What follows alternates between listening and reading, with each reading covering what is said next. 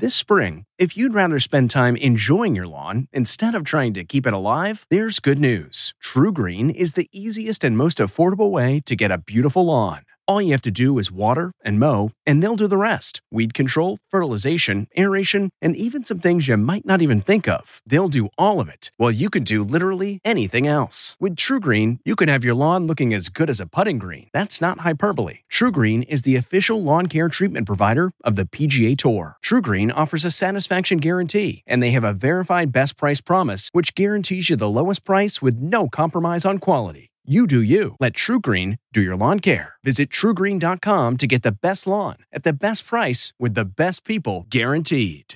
This podcast is supported by FedEx. FedEx offers fast delivery, more visibility, simple returns, and weekend home delivery to 98% of the U.S. population on Saturday and 50% on Sunday. With FedEx, you get picture proof of delivery, ensuring you always know where your package is. Returns are simple with packageless and paperless returns. Plus, FedEx Ground is also faster to more locations than UPS Ground. See the FedEx service guide for delivery information. So, what are you waiting for? See what FedEx can do for your business. Absolutely, positively FedEx. This episode is brought in part to you by Audible, your go to destination for thrilling audio entertainment. Whether you're looking for a hair raising experience to enjoy while you're on the move or eager to dive into sinister and shocking tales, Audible has an exclusive collection of thrillers from best selling authors that will keep you on the edge of your seat. Like James Patterson's first audio only thriller, The Coldest Case. Experience stories like never before, where every chilling detail is brought to life by captivating sound design. Plus, as an Audible member, choose one title a month to make yours forever. And now, new members can try Audible free for 30 days. Just visit audible.com slash WonderyPod or text WonderyPod to 500 500. That's audible.com slash WonderyPod or text WonderyPod to 500 500. Christianity in Iraq was born in small towns and villages like these. Today, some of them are deserted, abandoned because ISIS is forcing Christians out. The Islamic State marks homes the way Nazis marked the property of Jews. Archbishop Nicodemus Sharaf says he had five minutes to flee from Iraq's second largest city, Mosul. He grabbed five ancient manuscripts from his church, uh, but had to leave other relics behind. You had books from the first century. Oh, of the Christianity. We need to make a stand right now that our schools need to be the most important thing we have in this country. Not Wall Street, not Capitol Hill, our schools. Frank Hall doesn't want to be known as a hero, but when you react the way he did during a deadly school shooting, it's hard to call him anything else. Uh, I saw a young man firing into a crowd. I just stood up, shoved my table out of the way, and, and started after him. The emergency plan is to get all the kids out of the hallways, get them all into rooms, and shelter in place. Frank didn't do that. He didn't. He acted as a father. Greg Glassman hardly looks like an exercise guru. There's no hint of ripped muscle underneath his untucked shirt, but he is widely considered the most powerful man in fitness today. If you like metrics, you like money, we're the fastest growing large chain on earth. We have broken all records. In just 15 years, the king of CrossFit has created the largest gym chain in history. She was meant to look like that. That's what nature would have carved from her a million years ago, or she'd have been eaten. I'm Steve Kroft. I'm Lesley Stahl. I'm Bill Whitaker. I'm Lara Logan. I'm Sharon Alfonsi. I'm Scott Pelley. Those stories tonight on 60 Minutes. 90%. That's the percent of your life that you're in your underwear. And underwear gets old fast. You know that feeling of putting on old saggy underwear. Now you need to know the feeling of great fitting underwear that is two times softer than cotton. You need to know about MeUndies.com. MeUndies has the most comfortable underwear you will ever try on, and it's insane how good they make you feel. They fit perfectly, they don't ride up on you, and they literally pull moisture away from your skin so you stay cool. But they also make you look great. Go to MeUndies.com and check out the photography. And for the girls, check out those smoking hot boy shorts. But you have to try them on for yourself. This quality would typically retail for two times the MeUndies price. No retail middleman means more savings for you. Here, we'll make it easy. Go to MeUndies.com slash 60 and get 20% off your first order and low flat rate international shipping. Save even more when you buy a pack of them. They guarantee you're going to be happy with them or your first pair is free. Once you feel MeUndies on your body, you're never going back. And MeUndies isn't just for you guys. They just launched their All of Me Women's Collection, a four-piece line of undies designed specifically for the female body in all of its complex, gorgeous as hell glory. But to get that 20% off, you have to go to MeUndies.com slash 60. That's MeUndies.com slash S-I-X-T-Y. There are few places on earth where Christianity is as old as it is in Iraq. Christians there trace their history to the first century apostles. But today, their existence has been threatened by the terrorist group that calls itself Islamic State. More than 125,000 Christians, men, women, and children, have been forced from their homes over the past year. The Islamic State, or ISIS, stormed into Iraq's second largest city, Mosul, just over a year ago and took control. From there, it pushed into the neighboring villages and towns across this region, known as the Nineveh Plains, a vast area that's been home to Christians since the first century after Christ. As we first reported in March, much of what took almost 2,000 years to build was lost in a matter of months.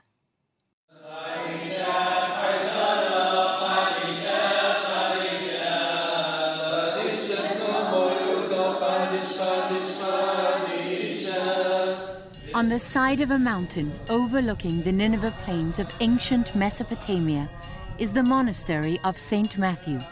It's one of the oldest on earth. The voices of its monks have echoed here since the 4th century, uttering prayers that have not changed. You do the service in Aramaic, which Yes. was the language of Jesus. Yes. Are you among the last people on earth to speak this language? We think so. Because we kept this language through uh, the language of prayers. Prayers through centuries of persecution. Father Yusuf Ibrahim is one of only seven monks left here. He told us the monastery was founded in 363 and has survived the Persian and Ottoman empires, Mongol invaders, and Kurdish conquests. Today it's threatened by the Islamic State, whose fighters advanced towards St. Matthew's gates shortly after taking Mosul last summer. Kurdish soldiers pushed them back to this village, where their flag still flies only four miles from the monastery.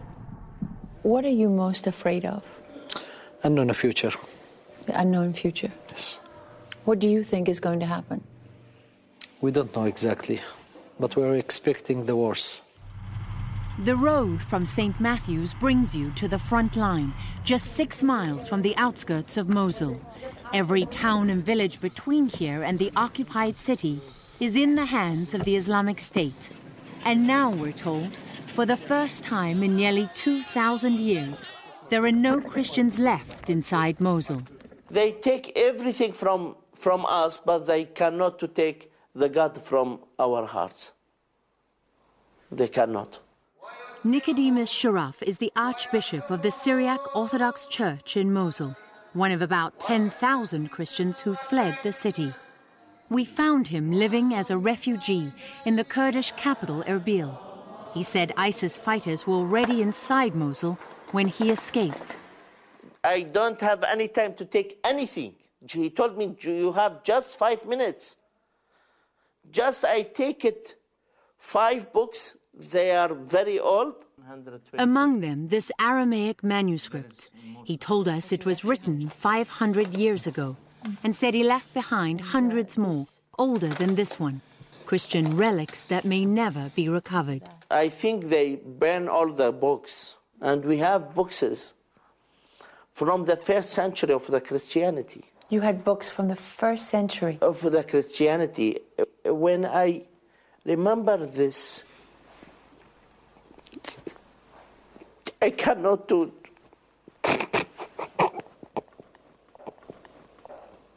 From the beginning, the Christianity, this is the first time we cannot to pray in our churches. As it seeks to erase Christianity from the landscape, the Islamic State allows no Christian symbols. It released these photographs, which show the desecration of the church at what is believed to be the monastery of Mar Gorgas, just north of Mosul. And nothing is sacred. ISIS blew up this mosque shortly after taking control here. It's a site holy to both Christians and Muslims, because the Old Testament prophet Jonah was said to be buried inside. Just like the Nazis marked the property of Jews, Christian homes in Mosul have been marked with this red symbol. It's the Arabic letter N for Nasara, an early Islamic term for Christians.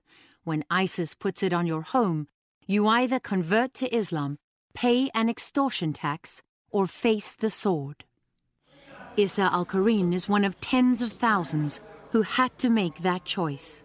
He was at home with his family in the Christian village where he'd lived all his life when ISIS fighters came looking for him.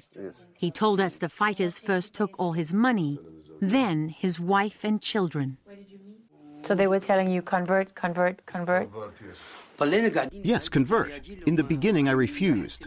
I told them I was Christian, and I had my religion, and they had their religion. But they told me, if you don't convert, we will kill you and take your wife and children.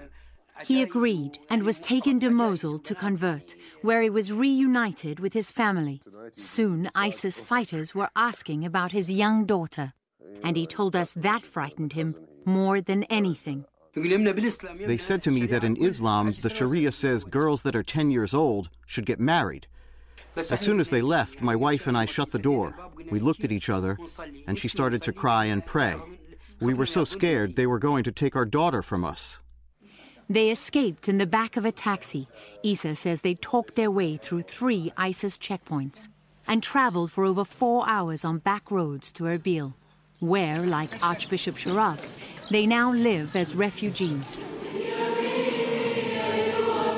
Some 30,000 Christians were living in Erbil before this crisis, most of them Chaldean Catholics, who follow their own ancient traditions but recognize the authority of the Pope. Bashar Warda is the Archbishop of this diocese. He says his congregation has swelled by more than 60,000 refugees, as Kurdistan, the semi autonomous region in the north of Iraq, has become a safe haven for Christians fleeing the Islamic State. This is one of the oldest Christian communities in the world, thousands of years old. 2,000 years, old, almost. And when you look at it today, where is that Christian community here? Disappearing. Uh, it's dying. Archbishop Warda said Christians in Iraq ironically felt safer under Saddam Hussein. Democracy brought a new wave of persecution and prompted a mass exodus of Christians. When the U.S. withdrew completely in 2011, Archbishop Warda said the situation became even worse because Iraq's new leaders were incapable of governing without help. I think the American support was needed, needed forcefully. You cannot leave the country like this and tell them, well, we've liberated you, we cannot do the job for you, and we are walking away, and this is your country, rule it. So, in your view, walking away in 2011 was just as damaging to Iraq as 2003 yes. when the US invaded? Yes, it's not blaming, but that's the reality. This is not what you came for in 2003. 4,000 sacrifices of, of, the American soldiers was not meant for to come to this to this day. Christianity in Iraq was born in the towns and villages of the Nineveh Plains, like this one called Tel which lies less than 20 miles north of Mosul. Christians have lived here and walked these streets for over a thousand years. But today, there's no one. They're all gone, driven out by fear. And one of the most striking things you notice is the silence. Every road was deserted, houses and possessions abandoned, others destroyed. Tel Ascaf had always been a refuge for Iraq's Christians, until last year, when ISIS moved in and 7,000 Christians fled. Three weeks later, Kurdish soldiers pushed the terrorists out.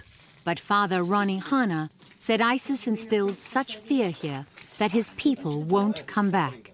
He worries too but returns for a few hours every morning to check on his church, which he said ISIS fighters used as their base. He told us one of them called him on his cell phone to ask how to operate the church generator. They really did. They asked you that. And you, you gave you told them. I guided them to where it was located around the corner from here, he told us and explained how to turn it on. The last thing I said was to please take care of the church, and they just hung up. The cleansing of Iraq's Christians from this land is something Archbishop Sharaf believes ought to be generating a much louder cry of outrage from his Muslim friends and neighbors. Speak up. Mm-hmm. Of course, there is good people of, in the Islam people. There is not all Muslim people they are bad. I, I, I believe. But where is the good people? Where is their voice? Nothing. Few. Few. With everything that has happened here to the Christians, what has been lost? They lost our dignity here. I'm sorry to say that. Mm we don't have dignity in our country, in our land. Most everyone we met welcomed US led airstrikes here, but they also said it's not nearly enough. Taking back Mosul, a city of about 1.5 million people, is widely understood to be a difficult prospect. Archbishop Warda believes the Iraqi army can't do it alone, and as long as the city remains in the hands of ISIS, who he refers to as Daesh, its Arabic name, no Christians will be going home. For me, Daesh is a cancer. Uh, it's a disease. So uh, sometimes you take some hard measures, unfortunate measures, to deal and to treat this cancer. So you want to see a major military offensive to retake Mosul? Yeah, to, to get Iraq to its normal situation. And by getting Iraq to its normal situation, you mean restoring the border between Iraq and Syria? Yes. Getting rid of Daesh, the Islamic State? Exactly. Defeating them militarily? Please God. The Christian community hastily set up militias to guard their deserted villages and homes along the front line. And they're getting a little help. As I'm going this way, I... we were surprised to come across American Brett Felton, a Christian veteran of the Iraq War who traveled on his own from Detroit to train Christian volunteers. And this man, Hamas, who said he came from Australia, driven to defend the land where he was born. What do you think the Islamic State intends to do with the Christians here? To wipe them out. To be nothing, no place left that bears the name of Christian or Christianity. Christians in the frontier town of Al Qosh live in the shadow of the Islamic State. Under constant threat, the militiamen keep watch as they celebrate their faith and carry out traditions that are as old as Christianity on the Nineveh plains.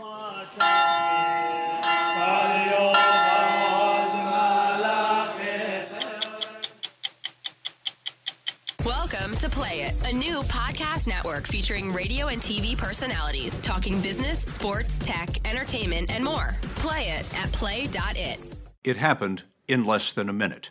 Three students were shot to death and three more wounded in a high school outside Cleveland. An assistant football coach named Frank Hall helped stop the shooting. When we first reported this story last year, Hall told us that he wished there was no reason to know his name, or, God forbid, think of him as a hero. He's the type you'd call a regular guy. On February 27, 2012, Hall was doing what he always did. With hugs and fist bumps, he kept order among a hundred kids gathering in the school cafeteria before class. Then, Hall was confronted by a question no one can truly answer. What would you do at the sound of gunfire? No time to think. There's only the reflex of character. This is the story of a fraction of a second and the months of consequences that follow. So much time has passed. And still, no one in Chardon, Ohio knows why it happened. In February 2012, they've been marking the inches of Lake Erie snow and counting the days till the tapping of the maples. Forbes had said that this was the fourth best place in America to raise a family, and many of the 5,000 in Chardon credited the high school ranked excellent 13 years in a row. 911, what is your emergency? This is Chardon High School calling. We need assistance right now. Here's a student with a gun. At 7:35, the call came from the principal's office. There, teacher Tim Armelli heard shots down the hall. You knew that the shooting was what it was. Your your your head's telling you there's there's shots. Your heart's not believing it. Um, you, you freeze for a moment. you don't think you're going to see your wife or kids again. You got onto the school PA and said what? Lockdown. Teachers go to lockdown. In the cafeteria, through the door on the left, a 17 year old boy who went by the initials TJ was shooting to kill. He'd put 10 rounds in his gun and six letters across his shirt. Killer, it said. Uh, I saw a young man firing into a crowd. I just stood up, shoved my table out of the way, and, and started after him. It's tough, even now, for Frank Hall to speak of it. But with the support of his wife, he told us what happened when he charged at the boy with the gun. He raises his weapon at me. I jump behind a Pepsi machine. I hear another fire. That bullet missed Hall, so he kept chasing the student down the corridor and he sees me and he takes off down the hallway. So I chase after him again, screaming, yelling. Kid's still running, and I get to within like six, seven, eight feet of him, and um, there was a young man at the end of the hallway, right in front of the doors, Nick Wassel, and um, TJ shoots him in the back. I was shot once in the spine. That paralyzed me, and that's when I went down. What do you remember seeing or hearing of Coach Hall in those moments? He said as he was running by me, he said, uh, hang tight, I'll be back. Pursued by Hall, the shooter ran without loading the second magazine that he carried with 10 more rounds. Then I chase TJ out the doors and uh, I lose him in the parking lot. And 47 seconds. From the first shot till he exits the doors, 47 seconds. Hall ran back to the cafeteria where Daniel Parmertor Demetrius Hewlin and Russell King were not going to survive.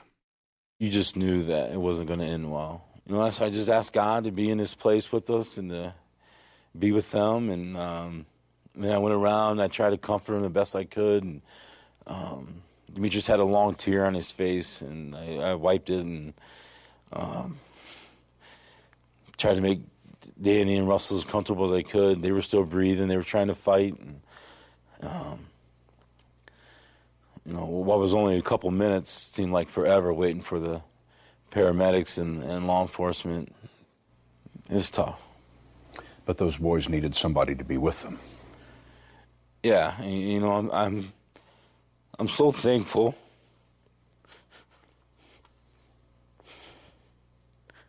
Very thankful that I could be there.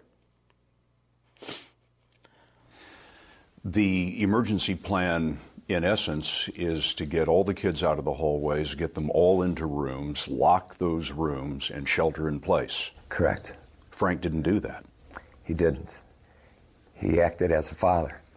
You know, he acted as someone that was those kids' parents while they're away from home. There's nothing in the plan that says assistant football coach chases gunmen through the school. You know, you just think about getting him out of your room you know, get him out of your area. And you did that. You got him out of the cafeteria, but you kept going. I just reacted that day. I just, I just, you know, they, he was hurting our kids, and um, that's all I did. I just reacted.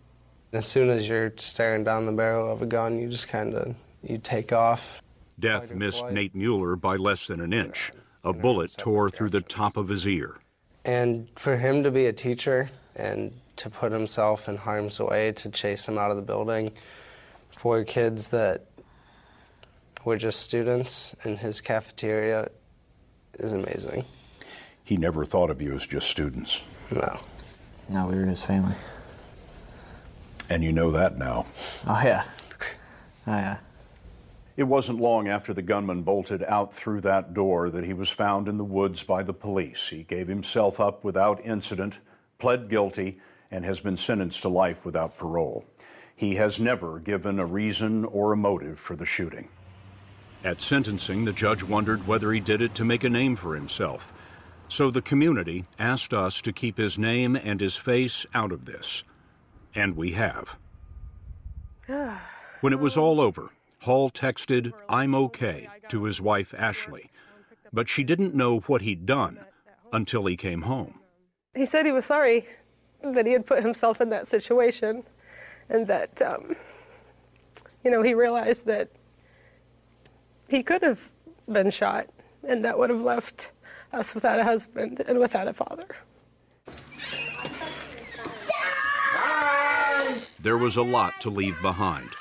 Ashley works for the county, placing kids in foster care, and the Halls have adopted four of those kids Christian, Quincy, and the twins, Mark and Sean. Sheltering kids is a way of life for the Halls, which is why he can't understand how school shootings have become a fact of life. We need to change. We got to stop this from happening. I mean, I remember when Columbine happened, everybody in the world knew what Columbine was. I mean, I can't sit here and tell you every school has had a school shooting now. We need to find ways to secure our schools better. We need to make a stand right now that our schools need to be the most important thing we have in this country. Not Wall Street, not Capitol Hill, our schools. We need to determine that in our minds and heart that our school and our children need to be the most important thing we have. That's the bottom line. Three days after the shooting, the students reclaimed the most important thing they had Chardon High School. Frank chasing the shooter out of the building allowed us to not say we were victims. It allowed us to fight the evil. Uh, we were not going to let that evil take over. And Frank, by his show of courage, allowed all of us to fight. They came down, arm in arm, 1,100 kids, marched right down the center of the street. And coming back into that school and take it over was our first step in our recovery. I don't know why this happened. I only wish I could have done more. I'm not a hero. Just a football coach and a study hall teacher. A hero in a tragedy never feels heroic. Every hug, every thank you that Frank Hall endured took him back to the boys in the cafeteria. You know, they'll never have another birthday. Frank, no one could ask you to do more than you did. You know, I know. It's just hard to. You just want so bad to be able to take them home. Sometimes I get mad about it, and I get angry. You know, Sky, I wish you weren't here. I wish I was never on TV. I'd give anything for this not to be happening right now. Coach Hall returned to Chardon, but he was tormented by the memories. Ten months later, when the shooting happened at Sandy Hook Elementary, he couldn't finish the day. It wasn't long after that when Hall did something that surprised and saddened many. He left Chardon High School. He had heard about some kids in the county next door who needed him more. Ashtabula County had not made the cut for best place to raise a family. 31% of the kids here live in poverty. The high school had won only two football games in three years. The head coach quit, and that's how Frank Hall made a comeback. Green, go straight! Get it down! Go! Hey, great kick! Nice job. Act like gentlemen, play hard, right? Yes, sir. He changed everything around here. Tyree Meeks and Demondre Haywood are on Hall's new team at Lakeside High. He told us he's not only going to make us great football players, but he's going to make us men. It sounds to me like with Coach Hall, it's not all about X's and O's and blocking and tackling. Oh, no, no. You've done a great job from, from your effort on the practice field to your effort in the classroom to your uh, respect of the school and the teachers. When a player smarted off to one of the teachers, Hall made it a problem for everyone on the team, a reflex of character. Each and every single last football player had to go and apologize to that teacher, just because it's that important. It's like. Wait, wait the, the players who didn't talk back to the teacher yeah. also had to go apologize? Yeah. What was the yeah. point of that? It's just based upon, like, uh, if one of us messes up, we all mess up. It's like family, you know? It's the show uh, that we've changed because, you know, last year before Coach Hall came here, the football players, they were getting in trouble all the time, and he wanted to really make sure that the teachers knew that it was a big change. And so we all went down there and apologized to her for how our brother uh, acted towards her. Yeah. And so there was a big change on the field. They won their first game, then two more. This last season was building toward their final contest, an away game, back at Chardon High. It had been eight months since Coach Hall had left. We were with you at the ball game with Chardon. Couldn't help but notice when you walked out by yourself to collect your thoughts. And I wonder what you were thinking in that moment. No, I was being thankful. All the blessings I have, you know, four healthy boys, a beautiful wife. I'm very thankful for my players, for those kids at Chardon, uh, for this community thankful. Coach, welcome back and thank you. An opposing coach coach never gets a welcome like this. Hall didn't win the game. His old team at Chardon was better that night, 49 to 21. But it was the homecoming that mattered more. Love you, buddy. How you been? How you guys doing? At the end, two teams rallied around one coach, a regular guy of extraordinary character. I'm so proud right now of each and every one of you. Serve your family. Take care of your family. Serve them. You understand me? Yes, sir. I love you. Since we met Frank Hall, he has created a foundation dedicated to ending school violence. He and Ashley have added two more boys to their growing family, and under Hall's direction, his team won their first game of the season.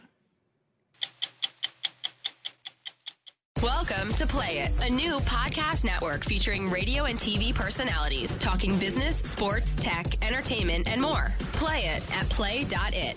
There are more gyms in America than ever before, but we're more overweight than we've ever been.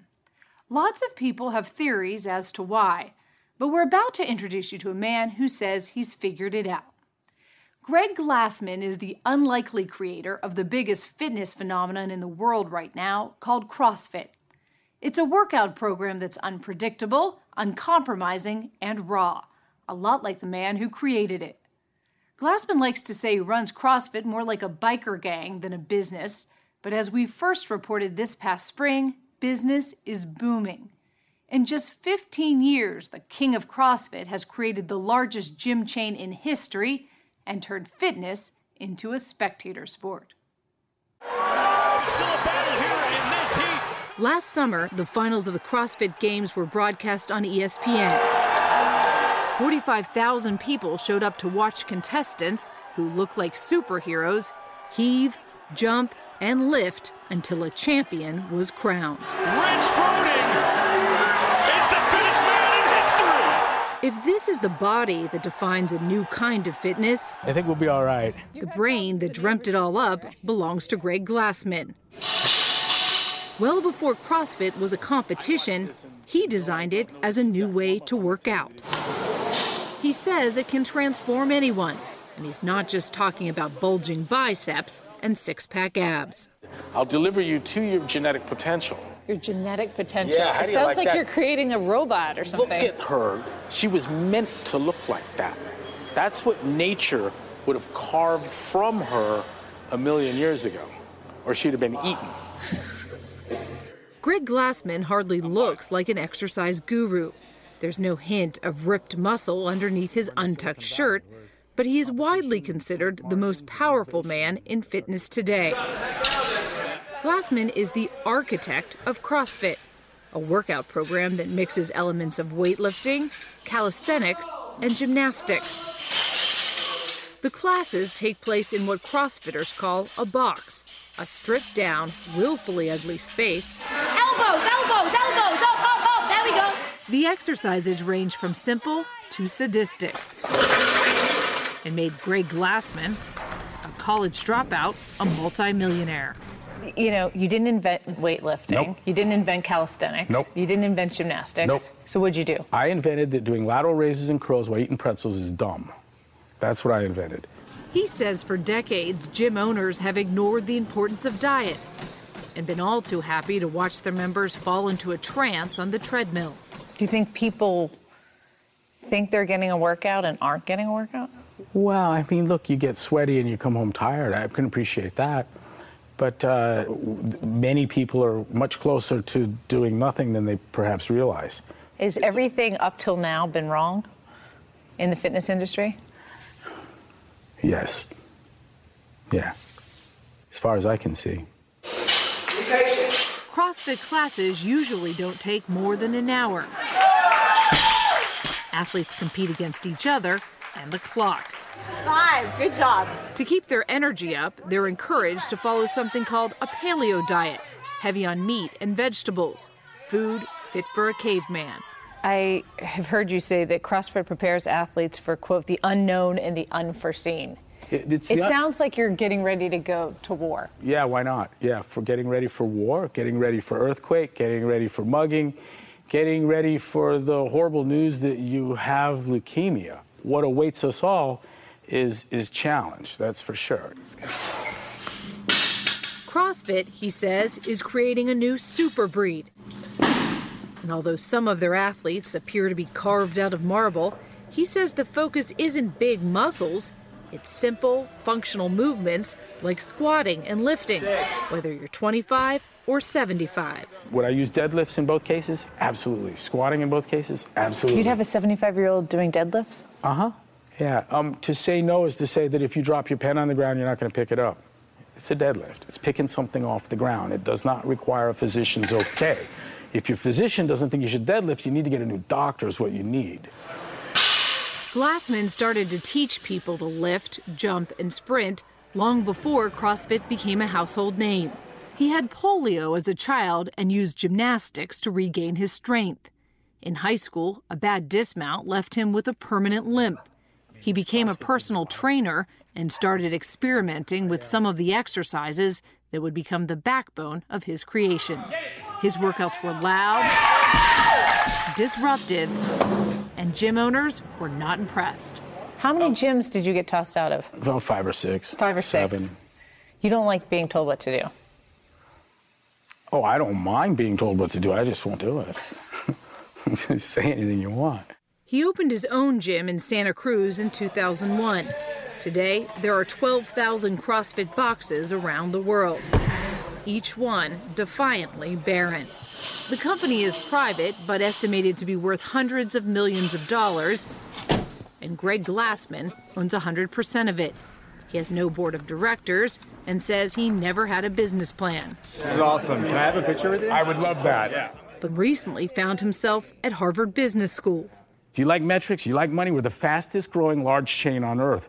We have broken all records. where he was invited to share the secrets behind CrossFit's meteoric growth. I'm not trying to grow a business. I'm doing the right things for the right people for the right reasons. Good. Nice.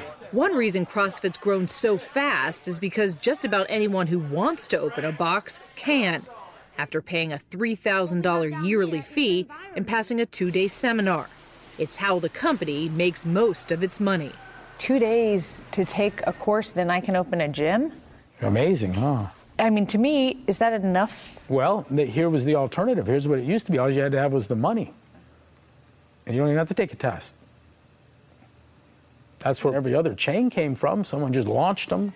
And unlike most gym chains, Glassman, a die-hard libertarian, relinquishes nearly all control over his affiliates.